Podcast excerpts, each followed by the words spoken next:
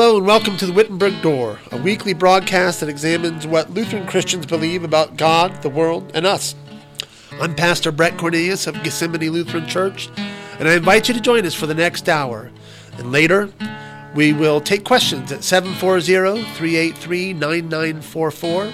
That's 740 383 WWGH, or on Facebook at the Wittenberg Door, where you can submit your questions live. Please join us now on the Wittenberg Door.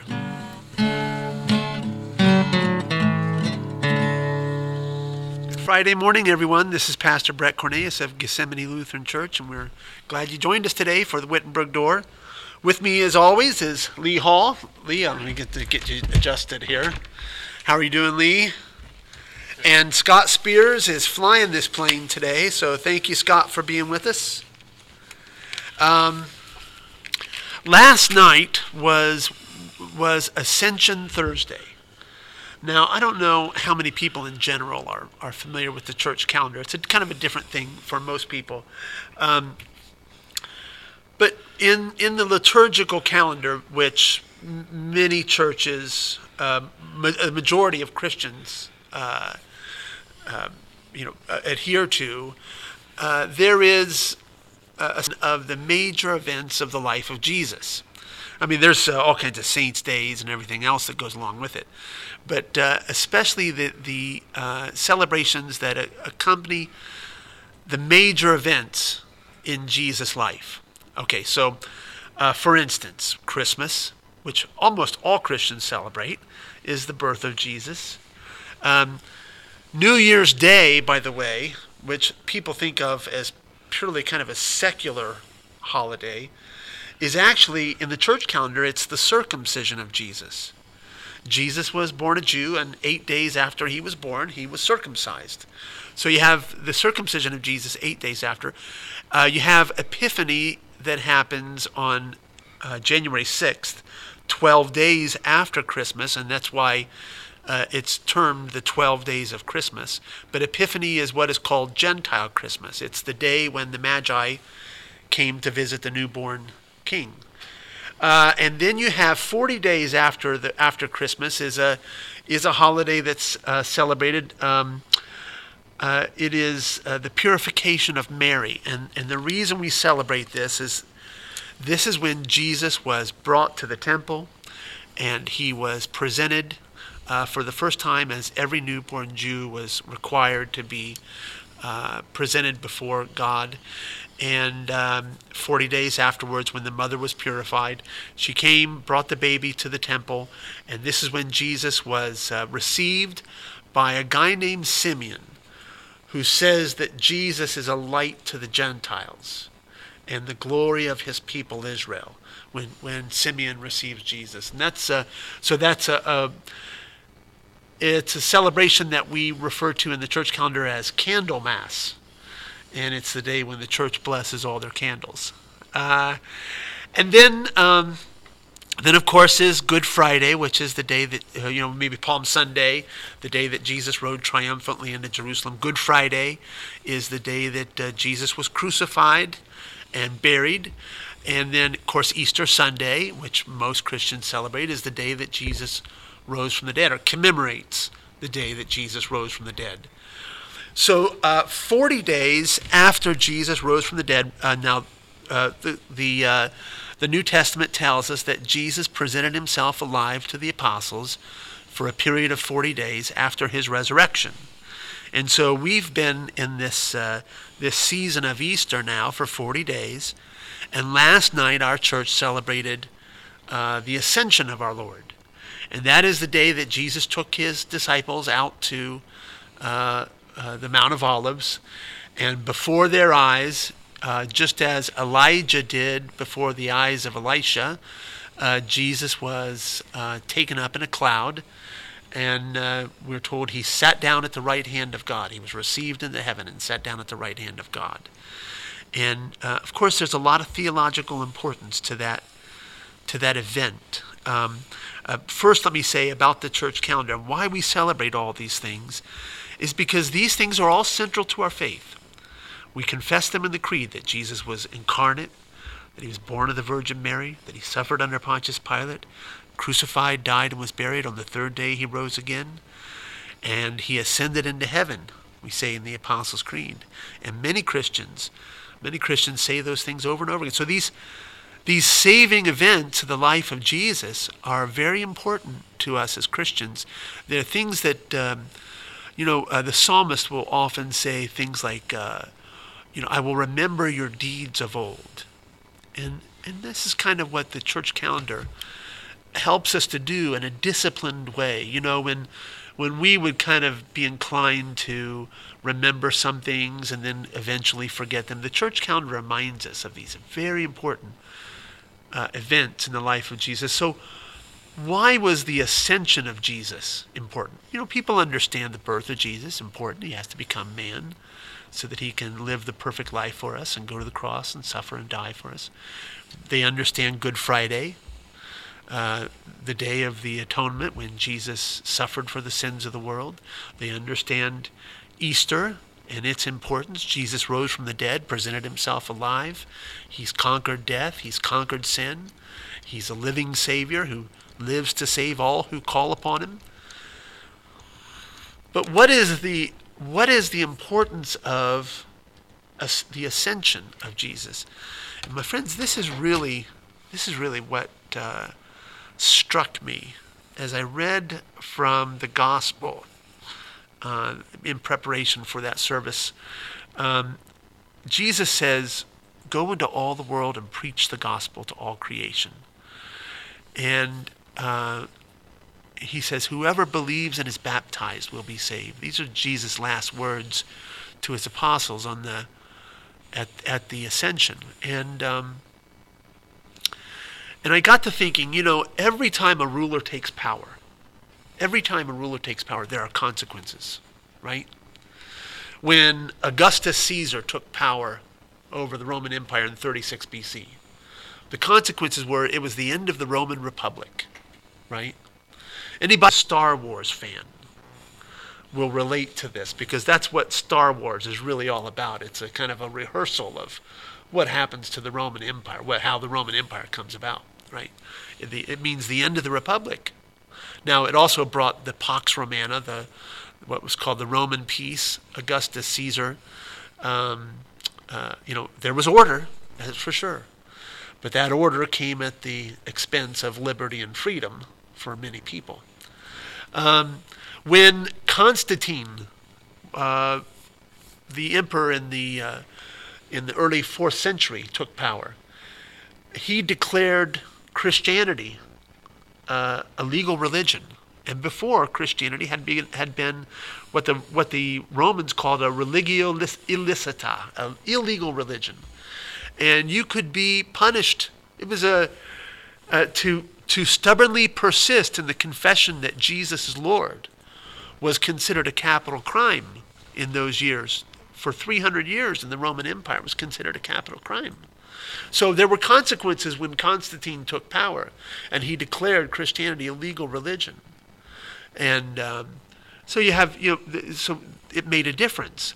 Uh, when uh, William the Conqueror conquered Saxony and Britain, when he conquered England, uh, there were consequences. Uh, the native people, the Saxons and the Britons, uh, they became second class citizens. Uh, the language of that island changed by, uh, and the customs of that island changed when William the Conqueror took, took power, right? So there are always, you know, we could even say in our own time, think about our own context, when uh, President Obama took power in 2009, there were consequences, right? Uh, we uh, a national health care program that uh, didn't exist before.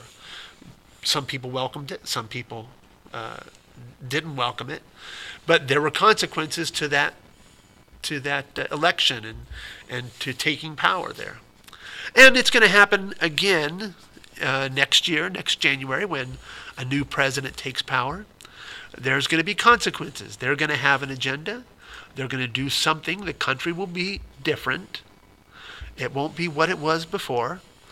And, uh, and that's because when somebody takes power, there are consequences to that. Now, when Jesus rose from the dead, before he ascended into heaven, he told his disciples, All authority in heaven and on earth has been given to me. That means Christ assumed all authority in heaven and on earth, and he became the ruler, right? We sing it in the joy to the world. The Lord has come. Let earth receive her king. Uh, he, he rules over, he rules the earth with peace and love, right? How does that go? Uh, the hymn. Well, what are the consequences of the ascension of Jesus? When Jesus sits down at the right hand of God, meaning, uh, by the way, that's not a geographical statement. Uh, that's a, um, how do I put this? It's a, uh, uh a statement of position of a, it's a position of authority, not a position of geography, right? When you're somebody's right hand man, what does that mean, Lee? They're seated at his right hand. They're they're his uh, best man. Yeah, they're, uh, they're, the go-to guy, yeah. right? And and usually that person has authority, acting on behalf of the person who's right hand man. Well, this when when when we say Jesus sits at the right hand of God, we don't mean that you know the Hubble telescope will one day kind of come across the throne room, and we'll see God sitting there and Jesus there in His right hand. It means that Jesus has assumed the authority of God for us, right? And so, what now does Jesus do as the ruler of heaven and earth? He tells us, he tells his apostles, go and preach the gospel to all creation. Whoever believes and is baptized will be saved. So, we might say that the consequences of Jesus' ascension, the fact that he has taken power, means that whoever believes and is baptized will be saved. And that's wonderful news. That's good news.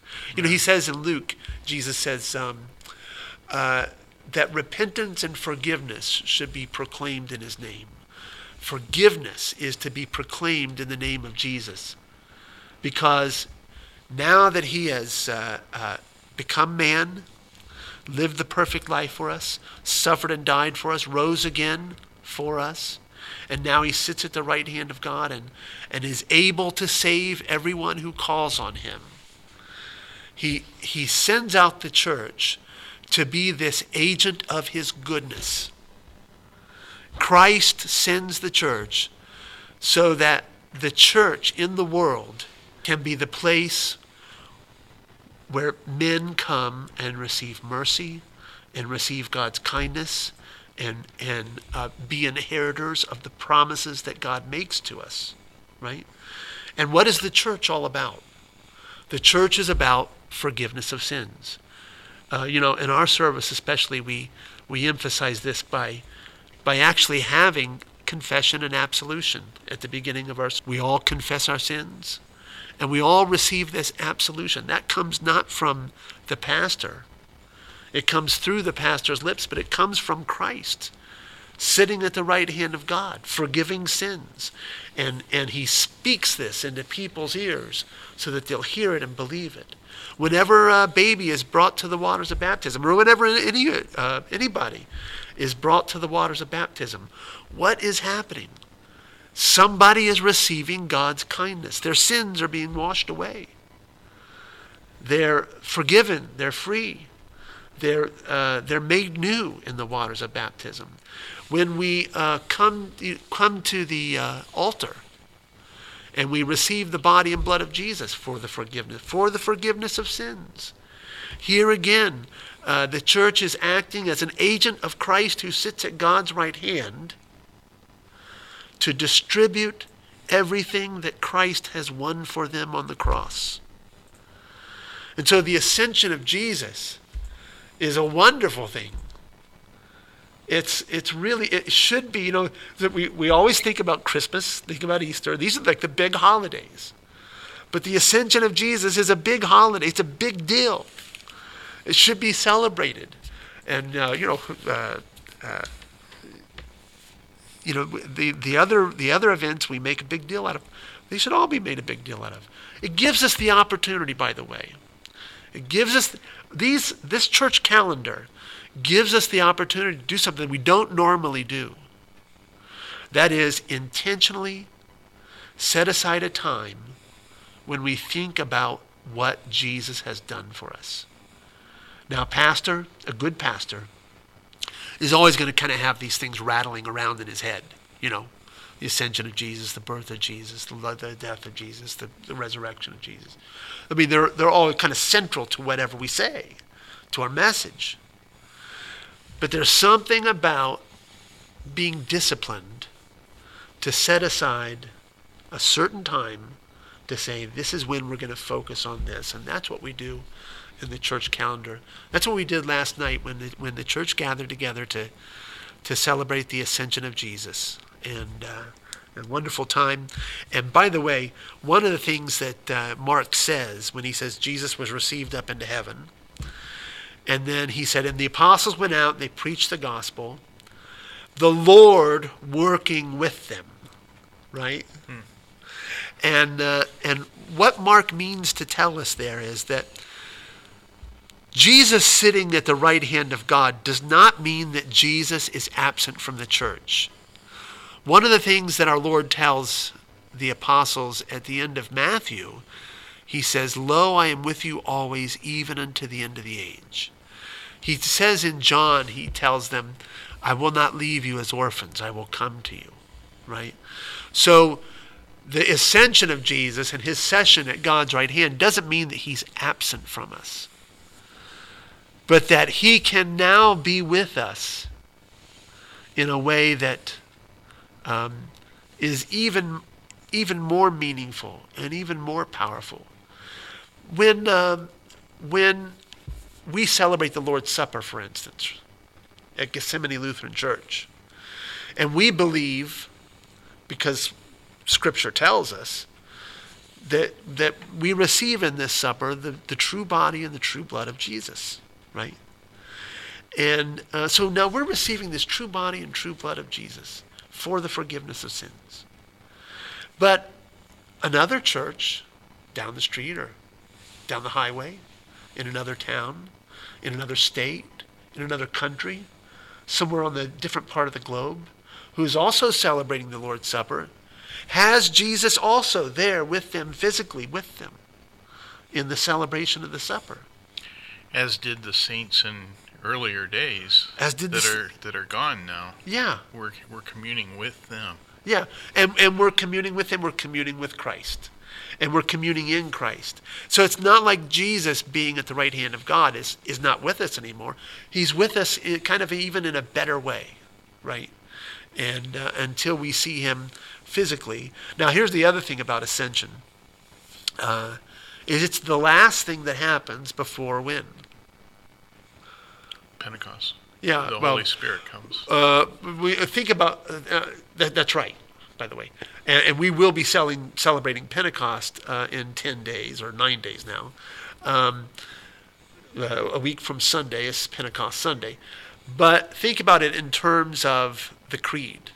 You know, you have he was born of the Virgin Mary, suffered under Pontius Pilate, was crucified, died, and was buried. Uh, he descended into hell, and the third day he rose again from the dead. He ascended into heaven and sits at the right hand of God. And then what, what comes next? To judge. Yeah, from thence he will come again to judge the living and the dead. And so, really, we might say, you know, uh, Pentecostal or uh, um, what do we call uh, dispensationalists will often talk about a prophetic calendar. You know, they'll talk about signs that have happened and how we're getting closer and closer to the coming of Jesus. Well, really, we're right there. And Jesus could come at any time, right? And he always could. For the last 2,000 years, he could have come at any time. But, but the ascension of Jesus means that there's only one thing really left, and that's, that's the second coming of Christ and, and the conclusion of this age and the inauguration of the new age, this kingdom of glory that we all hope for and expect as we turn to Christ and receive his goodness. Okay. Well, very good. I, I wanted to talk about ascension because it's such an important uh, such an important time in the church calendar.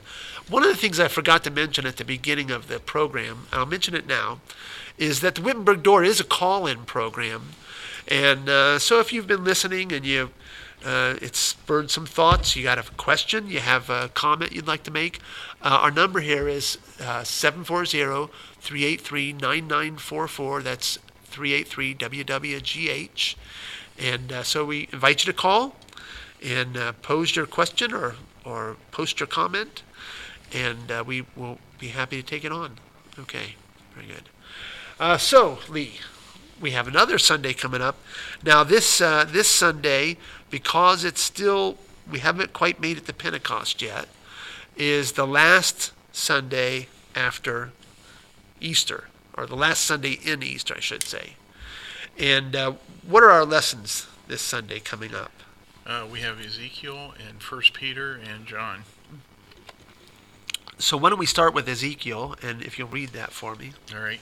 This is Ezekiel 36, beginning at uh, verse 22 through 28.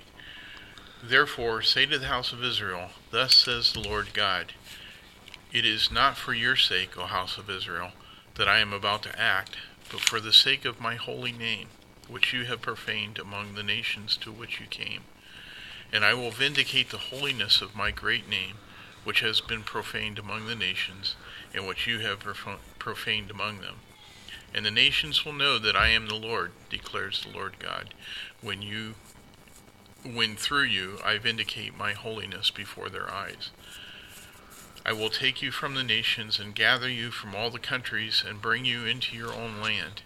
I will sprinkle clean water on you, and you shall be clean from all your uncleanness. And from your idols I will cleanse you.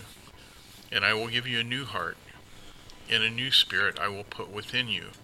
And I will remove the heart of stone from your flesh, and give you a heart of flesh.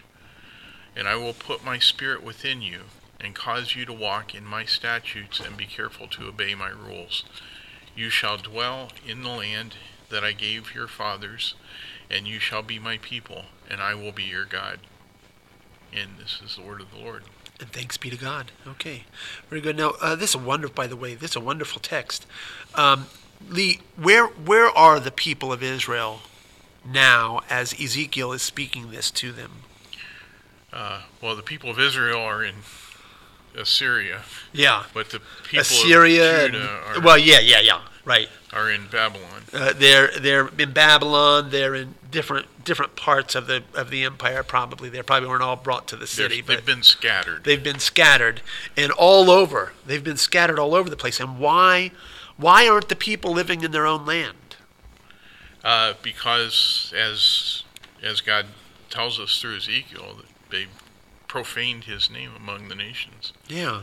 Uh, profaning God's name is, is usually what we th- think of as the second commandment. You shall, you shall not misuse the name of the Lord your God, right? And uh, what does this mean? We should fear and love God so that we do not um, uh, curse, swear, use satanic arts, lie, or deceive by his name, but call upon it in every trouble, pray, praise, and give thanks, right? And what the children of Israel did, uh, the two nations actually, Israel and Judah, uh, what they did was they turned from the one true God and they began to worship the gods of the peoples that surrounded them and the, the peoples that were interspersed in them, uh, the gods of the Canaanites and Baal and the Asherah. And they exchanged the one true God for, for these false idols. And, uh, and God's judgment fell on them. In 722 BC, Samaria was destroyed and and uh, Sennacherib uh, deported the people of Israel to Assyria, uh, to Nineveh, one of the great cities of uh, Assyria, and uh, and then in uh, 605 BC and um, and 586 BC, Nebuchadnezzar of Babylon came to Judah and the southern kingdom, and deported the people there. And God made very clear, God made clear through Isaiah, uh, through Jeremiah, and now here through Ezekiel, that the reason this happened was because they, they suffered God's punishment for their unfaithfulness, for their, for their blasphemy of God's name, because they weren't calling upon the name of the true God, but they were, uh, but they were worshiping other gods. They were breaking the first and second commandments. You know, uh, folks, uh, the first and second commandments are very dear to God. God's name is very important to him. We see it here. We see it here that uh, he intends to vindicate his name. Uh, where they had profaned it, and where they had uh, uh, where they had made God's name like any other common god. You know, God was uh, the nations. Con- the nations considered the God of Israel no different than Baal or Asherah or any of the any of the other gods of the nations. That he was just another one. And in fact, that was said by Sennacherib to Judah before Sennacherib fell. He said, "What what nation has been able to what God has been able to save their people?" Right.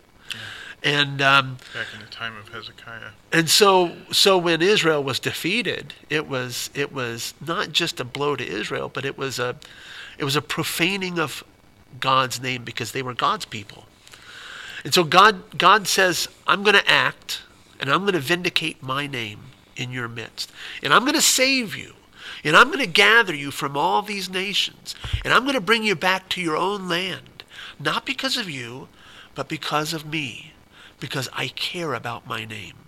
And folks, this is why we should be very we should be uh, very careful as Christians to observe the second commandment because God does care about his name and we should too.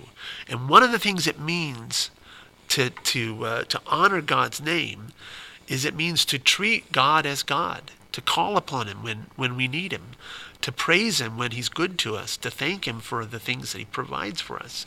And absent from that, we too are profaning God's name. So, uh, so God, God calls us to different. Now, He promises here in this text to take them out of the nations and to bring them back to His own land, and He says He's going to do something to them. And what does He say He's going to do to them? He says uh, in verse 25.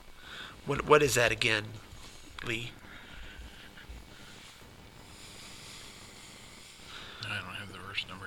okay, verse 25. You don't have verse numbers. Okay. Well, here I'll read it. I will sprinkle clean water on you, and you shall be clean from all your uncleanness and from all your idols. I will cleanse you. And verse 26, I will give you a new heart and a new spirit I will put within you, and I will remove the heart of stone from your flesh and give you a heart of flesh. Now, by the way, we are all born sinners and uh, and aliens from God and His kingdom. We're born the sinful children of Adam, and that's our na- that's our that's our condition coming into the world. We're born with a heart of stone. We're born dead in sin.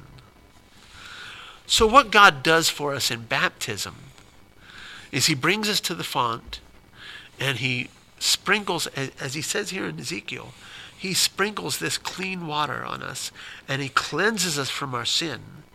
And he removes the heart of stone and he gives us a heart of flesh.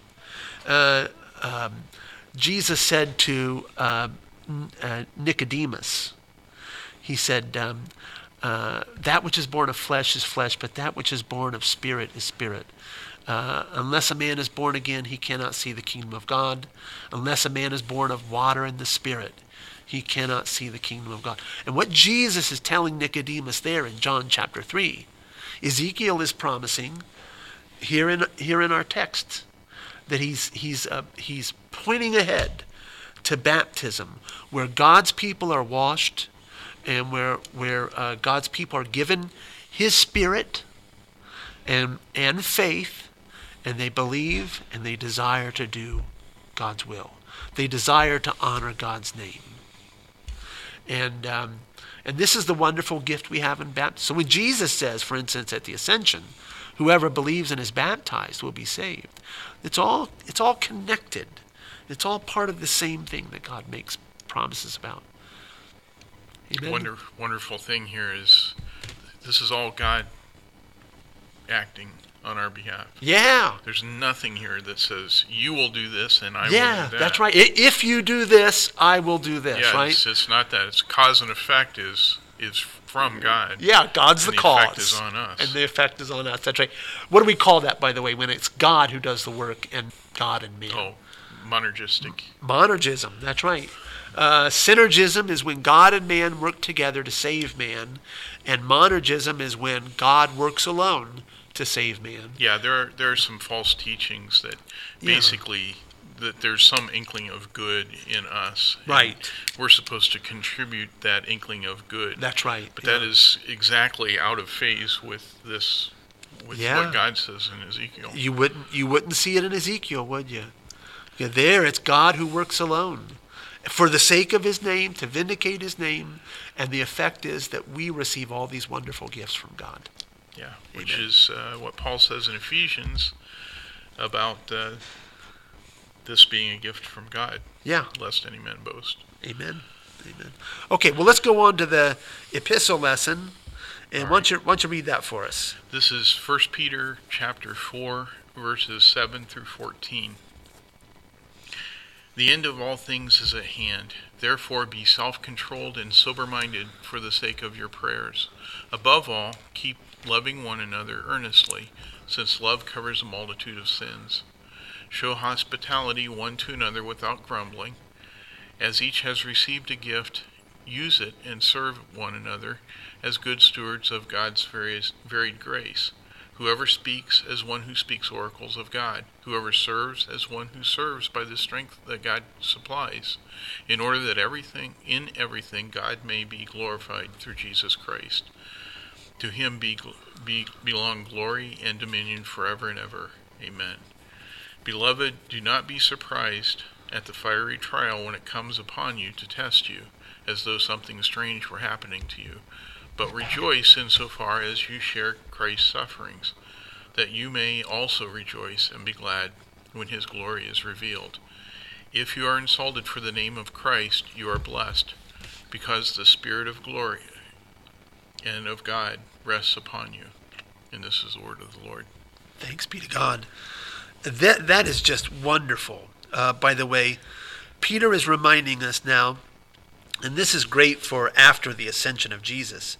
Peter's reminding us that hey, we're getting to the end of the creed here. We're getting to the end of the second article. There ain't much time left here. 11:59 and 59 seconds Yeah. on the Yeah. clock. And so he says, um, the end of all things at hand. Therefore, be sober, be self-controlled and sober-minded. Right? Self-controlled. You know, uh, look, folks, our our baptism into Christ, and when God brings us, He washes us, He gives us His Holy Spirit, means that to walk in that baptism uh, to, means to walk in a disciplined and self-controlled way to uh, to walk in a way that honors God's name, and and to and to live in a way that uh, promotes the glory of God. And so this is what this is what Peter is calling us to here in this text. He's telling us be self-controlled and sober-minded for the sake of prayers. Look how important, by the way, look how important prayer is in in the life of the Christian. Uh, and, and again, we're coming back to the second commandment uh, the the use, the right use, the, the glory glorified use of God's name. How do we glorify God's name? Well, we glorify God's name by praying, praising and thanking and and uh, calling upon Him in trouble, and uh, love one another earnestly. That is, look, uh, you're going to do things to me, Lee, that I don't like. I'm going to do things to you that that you don't like. And how do we how do we uh, how do we uh, live with each other in that condition?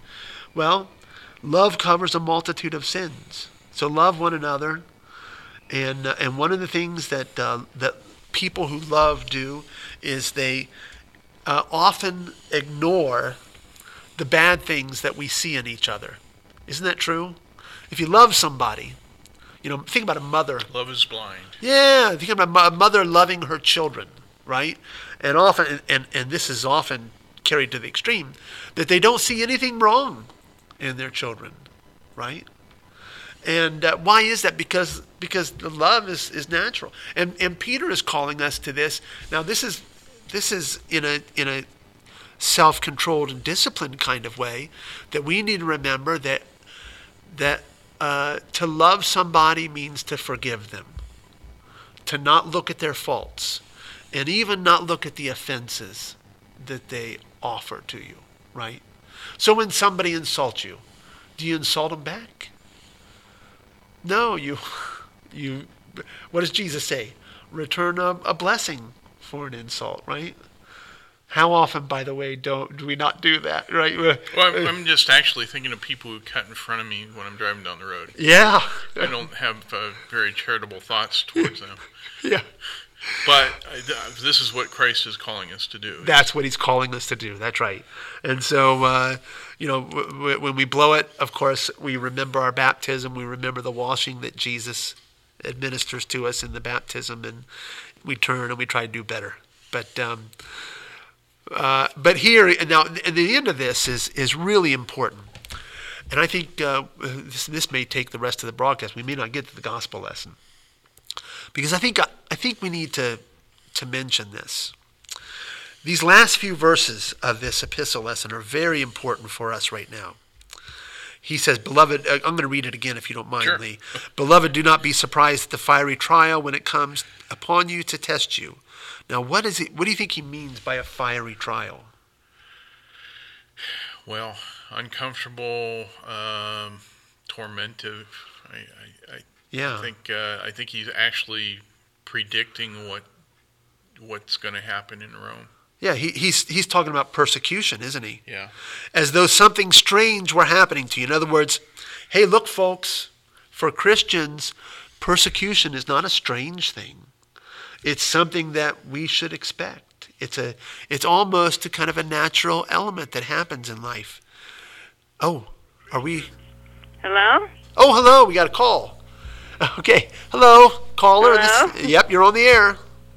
Is this Brett Cornelius? Yes, it is. Hey, hello. Hello, nice I'm to so glad you're talking about what you're talking about. Oh, good. Okay. Okay? Uh, does perfect love cast out fear? Question. Yeah. Does it? Does, does I have a very bad fear problem because I'm very. First of all, Jesus brings you down to lift you up, I believe. yeah. And he sure shot me down as hard as he can. Oh. and uh, I think. What do you mean- what do you mean he shot you down? Blessing, right? What What do you mean he shot you down? Can you tell me? I mean, you know, I don't I want you to get. I broke my back, and now I've twisted my Oh. knee. Oh boy.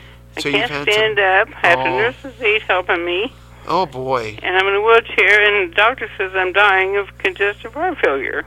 Oh. Everybody's highly alarmed. I'm not afraid Uh huh.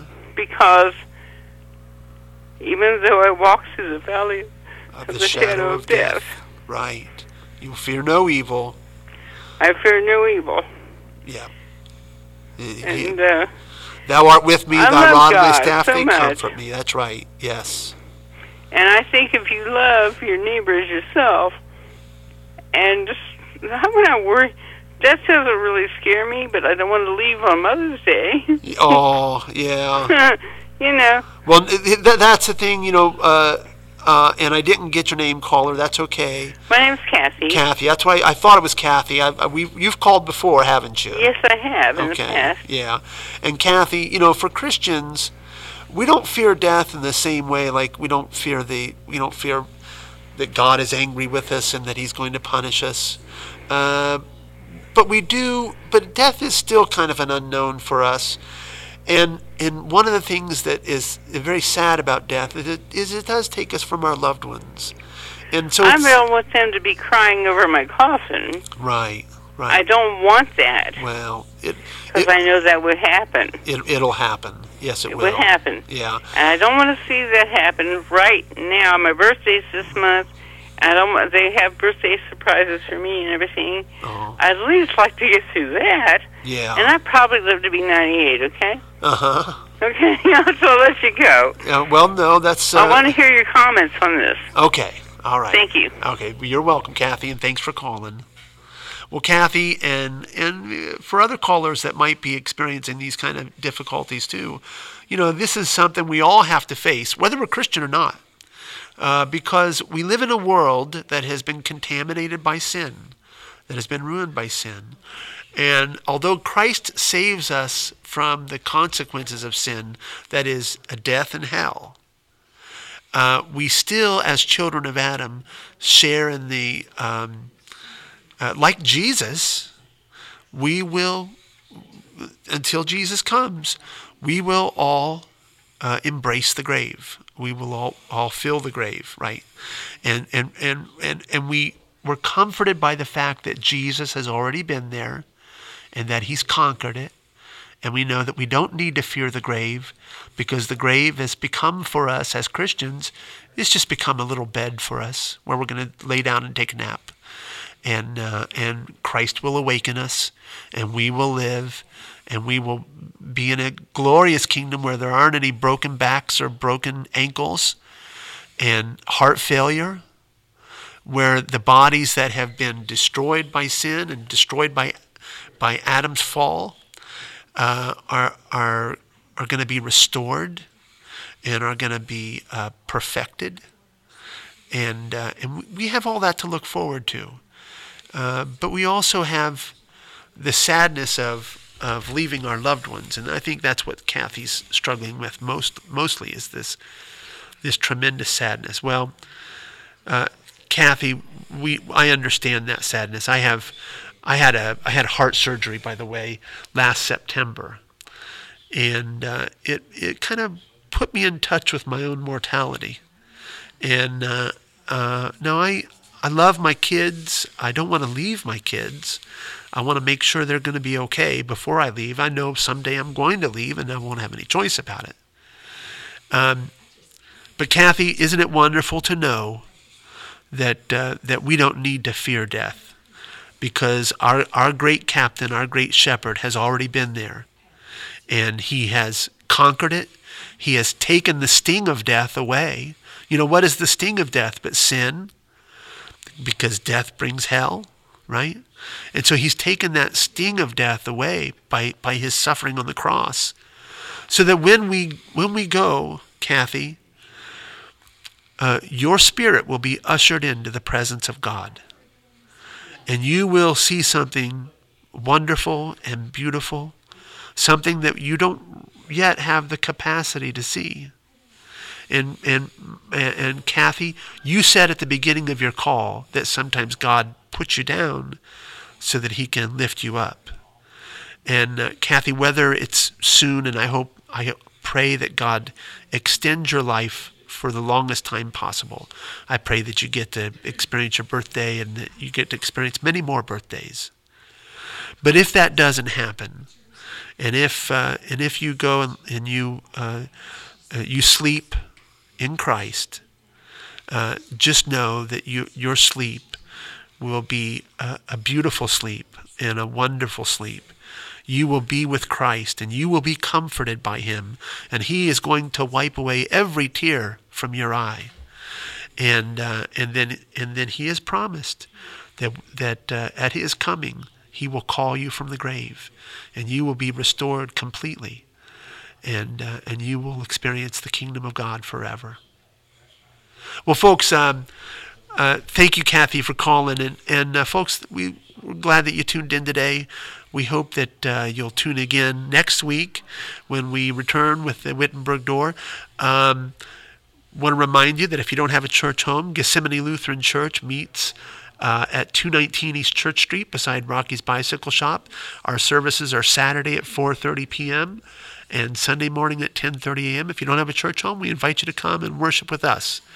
Uh, thank you guys, Scott and Lee, for being with me today. And uh, folks, we ha- pray you have a great weekend, and we'll see you next Friday. Marianne Michaels. Marianne, what, 30 years in Marion City Schools? Yes. Did you ever think you'd live to see the day? No, no. I mean, it's it, that was atrocious. I thought absolutely horrible.